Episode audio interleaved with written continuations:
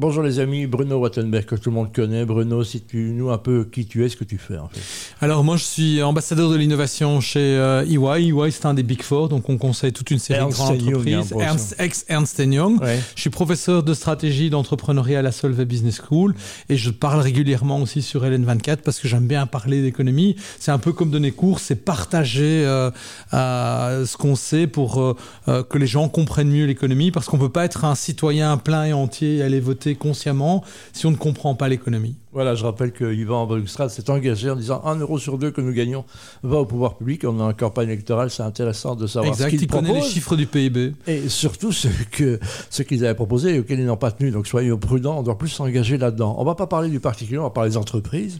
Euh, on entend tout et son contraire. Comment allons-nous Alors je pense que la situation elle est très mitigée. Euh, on est dans un système à deux vitesses.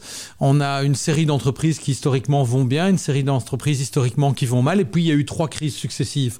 Ces trois crises successives étaient complètement euh, surprenantes. On parle en économie de signes noirs, ça veut dire Mhm. des choses qu'on n'a pas vu venir. Et quand on analyse en profondeur la liquidité, la solvabilité des entreprises, on constate qu'une bonne partie des entreprises qui étaient en bonne santé avant euh, les trois crises que nous venons de connaître, à chaque crise, cette solvabilité, cette solidité financière euh, a été entamée. Et donc aujourd'hui, on se retrouve avec une reprise, avec théoriquement un rebond qui va arriver lentement, mais toutes les entreprises ne sont pas capables de pouvoir profiter de ce rebond et en plus de faire Pourquoi Parce face qu'il y a un manque de liquidité. Manque de liquidité, moins manque de solvabilité, les taux d'intérêt euh, ont également augmenté. Il faut bien se rendre compte que ces taux d'intérêt qui ont augmenté, les entreprises doivent de temps en temps se refinancer. Aux États-Unis, on se refinance avec de, de la- des investisseurs.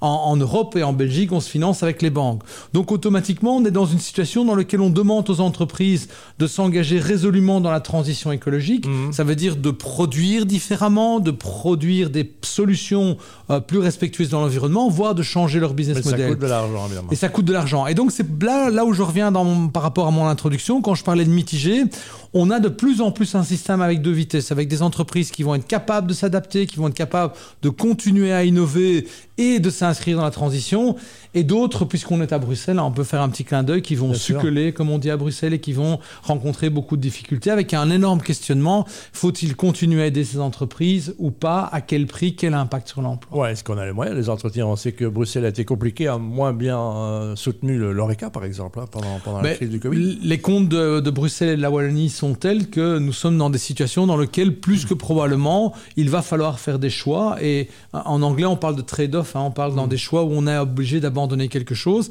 C'est un véritable questionnement pour les, les deux régions sur le sens de l'exercice des compétences régionales. Qu'est-ce qu'il faut garder? Qu'est-ce qu'il faut peut-être envisager de remettre en question? Bruno, il y a un bon d'État à 3% qui a cartonné. Est-ce qu'on ne peut pas imaginer un bon d'État qu'une banque? Il n'y a que l'État qui peut établir de ce genre de, de financement Mais et de ce taux de confiance ab- absolument incroyable. Quoi. Le, le bon d'État a cartonné, comme, euh, comme vous le dites, parce qu'on était dans une situation très spécifique. Les taux d'intérêt euh, au niveau de la Banque Centrale Européenne, les taux avaient baissé, mais les banques n'avaient pas encore traduit cette, euh, cette baisse de taux dans les taux avec lesquels elles rémunéraient l'épargne, et pour des bonnes raisons. hein. Je veux suis pas le défenseur de banque, mais il y avait des bonnes raisons.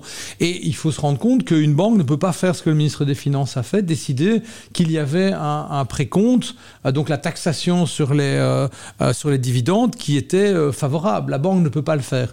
Donc ce premier bon d'État est arrivé au bon moment. Il a satisfait énormément de Belges. Ça a été un succès juste incroyable. Les conditions de marché sont différentes aujourd'hui et l'on ne sait pas si les prochains bons d'État vont bénéficier ou non d'une fiscalité euh, favorable. Donc ce bon d'État a été un one-shot. Ça remet un petit peu en perspective comment l'État pourrait financer ces... Ouais, euh, c'était une provocation de l'État vers les banques aussi pour qu'elles augmentent le taux. ça faisait partie du, du litige qu'il y avait entre euh, le gouvernement et, et les banques par rapport à, à la considération que les banques auraient dû plus rapidement euh, transposer la, la baisse des taux d'intérêt euh, en, comment dirais-je, rémunération de, de, de l'épargne.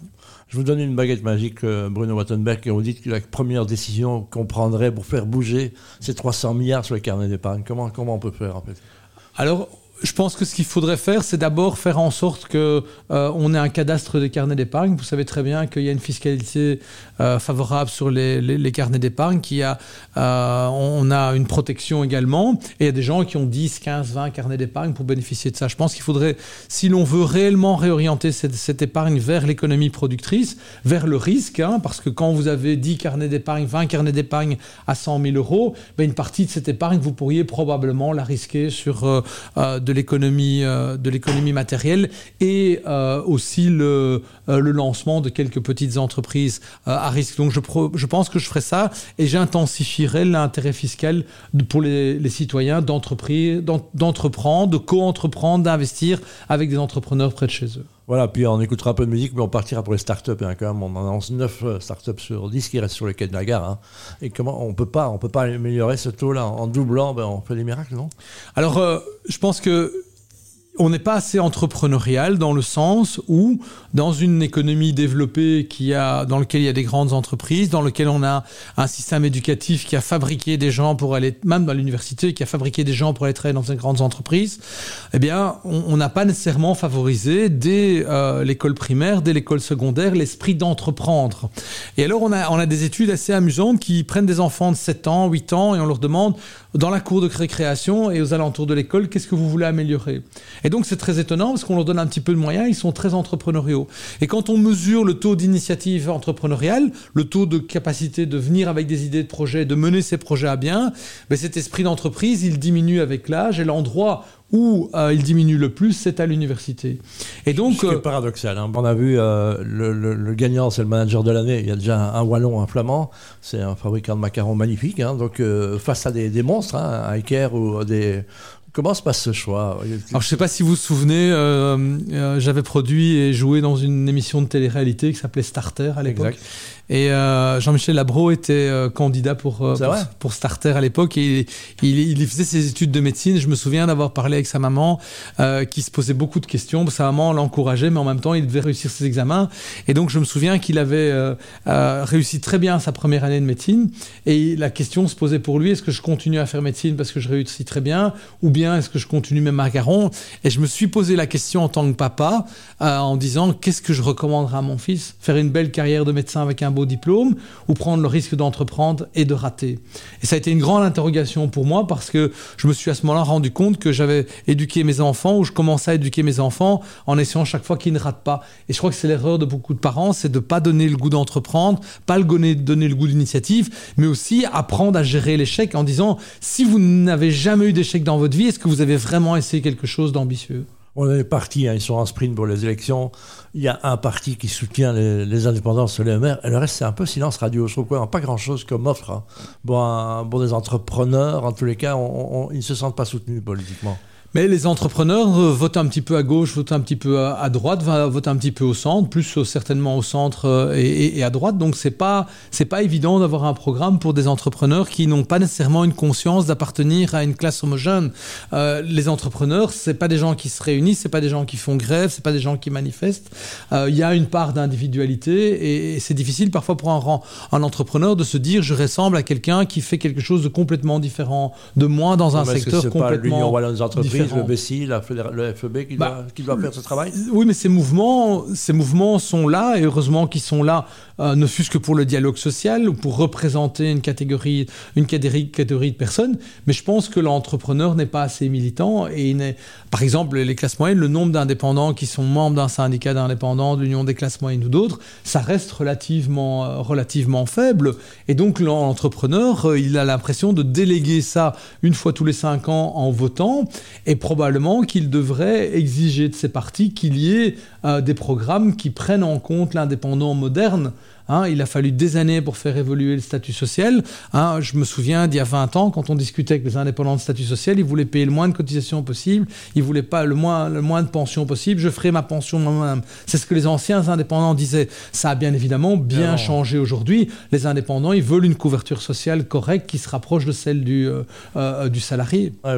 merci Bruno Wattenberg reste confiant pour l'avenir de la Belgique au niveau financier ah ben, On n'a pas le choix. Euh, à partir du moment où on a des enfants, on a tous l'envie que nos enfants vivent dans un monde meilleur que dans lequel nous avons vécu. Et donc, c'est pas gagné. On est un monde en changement. Il faut juste rappeler que quand quelque chose change, c'est une opportunité d'amélioration. Pour ça, il faut créatif, il faut être créatif, il faut le vouloir. Euh, et il faudrait peut-être arrêter de se taper sur la figure parce que je constate une radicalité de plus en plus forte de des gens qui, pour des gens qui vont devoir travailler ensemble à un monde meilleur. Voilà, donc euh, le privé public en fait partie un bon exemple. Merci Bruno Wattenbeck. Avec plaisir. Au revoir.